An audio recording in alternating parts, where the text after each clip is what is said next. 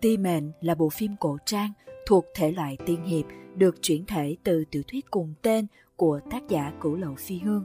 Nội dung chính kể về câu chuyện tình yêu của Ti Mệnh Tinh Quân, người phụ trách viết mệnh cách cho toàn bộ các sinh vật trên thế gian và Trường Uyên, hậu vệ duy nhất của dòng tộc Long Thần. Chương 49 Nhĩ sanh một khắc, lúc hiên viêm kiếm lao nhanh đâm vào đầu vai nhĩ sanh, nàng đảo mắt, góc nhìn có chút quỷ dị.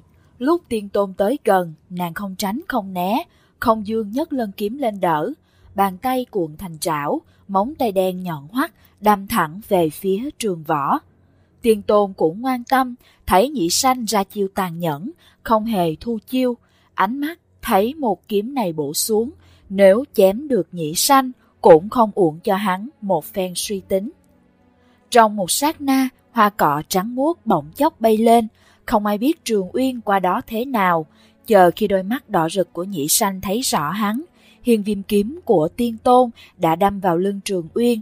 Y phục bị mũi kiếm thiêu cháy, nhưng chưa chân chính thương tổn đến hắn. Long lân đèn nhánh lộ ra, đem thế công của hiền viêm kiếm chặn lại. Long lân trên sóng lưng rung lên, trường võ bị tổn hại đến nguyên khí, kinh sợ bay về phía sau mấy trường. Lúc đáp xuống đất, y một tay ôm lấy ngực, hẳn là đã bị trọng thương. Mặt nhĩ xanh lớn đớm vệt máu, nhưng lại không phải là máu của trường võ. Nàng mở to mắt, giống như cực kỳ sợ hãi, cố hết sức đảo khẽ mắt, ánh nhìn dừng lại trên ngực Trường Uyên, nơi ấy những đầu ngón tay nhọn hoắt của nàng đâm sâu vào da thịt hắn. Nàng dường như cảm nhận được nhịp đập trái tim của Trường Uyên, thông thả, vững vàng, giống như trước kia. Hắn ho nhẹ, máu đặc bị nén ở yết hầu, tràn ra bên môi, rơi xuống, nhấc lân kiếm trên đất. Thấy sự hoảng sợ trong mắt nhị sanh, hắn giống như chẳng hề gì, giơ tay xoa đầu an ủi nàng. Đừng lo, không thương tổn đến tâm mạch. Suy nghĩ của nhị sanh đại loạn, đầu ngón tay nàng khẽ giật giật, muốn rút ra. Cả người trường uyên khẽ rung lên, mặc cho đau đớn cùng cực, hắn vẫn cắn răng chịu đựng. Một lúc lâu sau, trường uyên thở nhẹ một tiếng, chậm rãi nói. "Nhĩ sanh, thả lỏng, đầu ngón tay đừng dùng lực. Hắn còn chưa dứt lời, không biết bị cái gì kinh động. Nhĩ sanh vội vã rút ngón tay mình ra. Dù Trường Uyên có sức chịu đựng tốt, nhưng trong khoảnh khắc, sắc mặt hắn cũng trắng bệch như giấy. Nàng ôm đầu, bước lùi về phía sau, thần sắc hoảng loạn bối rối, móng tay sắc nhọn cào xé ma ấn giữa ấn đường khiến máu đen ứa ra, giống như con rắn nhỏ, uốn lượn chảy dọc theo góc cạnh gương mặt. Thoạt trông vừa đáng sợ lại thật ghê rợn. Trường Uyên đè xuống huyết khí cuồn cuộn ở ngực, vết thương khô thoáng chốc lại ứa máu. Hắn tiến đến nắm lấy cổ tay nhị sanh. Nhị sanh dễ dụa muốn đẩy hắn ra. Trường Uyên lặng im không nói gì, đem nàng kéo vào trong ngực mình, ôm chặt lấy. Nàng càng né tránh, hắn lại càng không buông tay. Hắn không biết phải nói gì an ủi nàng, cũng không biết mình có thể làm gì khiến nàng không phải sợ hãi nữa. Ôm nhị sanh như vậy cũng chẳng rõ là an ủi nhị sanh hay an ủi chính bản thân mình. Hắn thật sự rất bất lực với bản thân. Không biết qua bao lâu, nhĩ sanh dần bình tĩnh lại, nàng tựa đầu vào đầu vai của Trường Uyên, hai người khắp mình đều là máu. nhĩ sanh bỗng điềm tĩnh nói. Trường Uyên, giết ta đi. Trái tim như vỡ vụn, Trường Uyên cực mắt xuống, lặng im không nói nữa, nhưng đôi tay hắn siết lại ôm chặt nàng hơn. Bọn họ nói không sai, ta không thể sống. Thanh âm nhĩ sanh rất nhẹ, tàn sát nhiều người như vậy, hại nhiều tính mạng con người như vậy, ta cũng không còn cách nào tiếp tục thuyết phục chính mình. Sống như vậy còn có ý nghĩa gì đâu. Từ trong lòng, Trường Uyên ngẩng đầu nhìn lên, nàng trông thấy bầu trời xanh trắng dần trôi trên đỉnh đầu. Vẻ bình tĩnh trên mặt nhĩ sanh trở nên cứng nhắc, sau đó dữ tợn. Bên mắt còn lại cũng chuyển sang đỏ rực ngập tràn sát khí. Chỉ có nụ cười bất đắc dĩ vẫn vương trên khóe môi. Nhị sanh cắn răng nói. Trường Uyên, hãy cứu ta. Còn chưa dứt câu, cuồng phong chợt nổi lên, đem theo hết thảy hoa cỏ trắng muốt cuốn lên tầng trời đường kinh mạch màu đen như gồ lên, hung ác chiếm lấy gương mặt nhĩ xanh, như đem dung mạo nàng cắt thành từng mảnh nhỏ. một cổ khí tức đen thui bỗng bao lấy cả người nhĩ sanh, đem Trường Uyên đẩy ra. Nàng dường như cực kỳ vui sướng, theo thế cười lớn, thanh âm cực kỳ chói tai.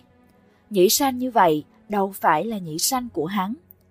Lúc này, Trầm Túy và Tể Linh cũng đã theo kịp đến, thấy cảnh tượng như vậy giật mình kinh hãi. Tiên Tôn ôm ngực, sắc mặt tái nhợt nhìn về phía nhị sanh. Ở trung tâm của đám ma khí màu đen, đôi mắt nhị sanh cứ ngắc chuyển động, nhìn Trầm Túy, bỗng hốc mắt ẩm ướt, bất lực nhìn Trầm Túy nói. Ừ, sư phụ, cứu, cứu tiểu nhị. Nhị sanh lẳng lặng nhìn Trường Uyên một hồi, mắt bỗng tuôn hai hàng lệ dài, buồn bã nói. Ngay cả Trường Uyên cũng muốn đối địch với ta sao? Chàng đã nói sẽ luôn đứng về phía ta. Trường Uyên cụp mắt trầm mặt không đáp, hạ nhấc lân kiếm xuống, mũi kiếm chỉ hướng mặt đất. Nhị sanh lao nước mắt, vui sướng cười nói. Trường Uyên vẫn là đứng về phía ta. Hắn bước đi, mỗi bước đều khiến mặt đất rung chuyển. Lúc ngước mắt lên, trong mắt lấp lánh ánh vàng, cất giấu bên trong là thần lực mạnh mẽ của thần long thượng cổ. Toàn thân tản ra một cổ chính khí mênh mang, chỉ một cái hô hấp, long khí liền tràn ra trăm dặm.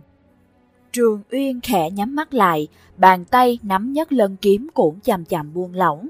Đột nhiên bàn tay nhị sanh cuộn lại thành trảo, nhân lúc Trường Uyên nhắm mắt, mạnh mẽ nhắm thẳng phía trái tim hắn, động tác không chút do dự, dáng vẻ ngoan độc thề sẽ phải giết chết Trường Uyên.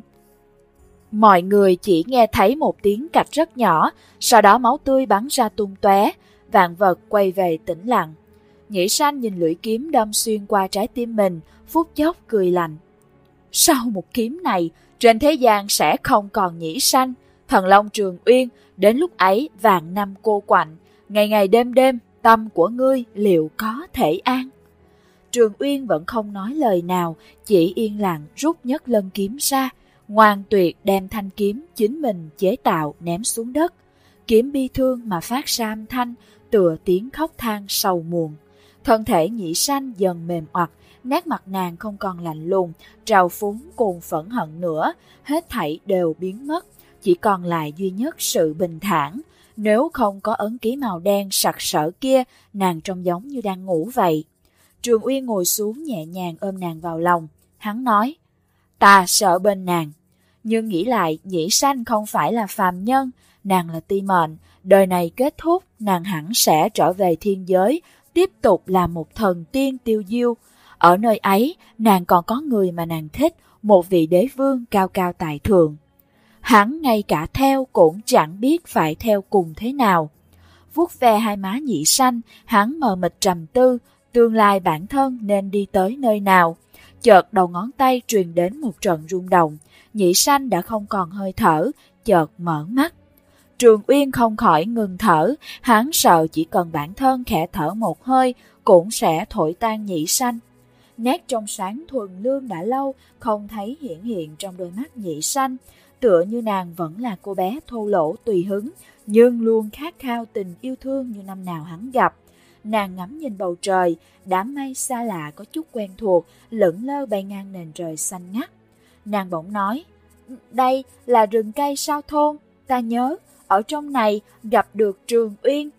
Cổ họng Trường Uyên ngẹn lại, tim đau như bị người đào khoét, đôi mắt nhị xanh lặng lặng khép lại, lần này không mở ra nữa.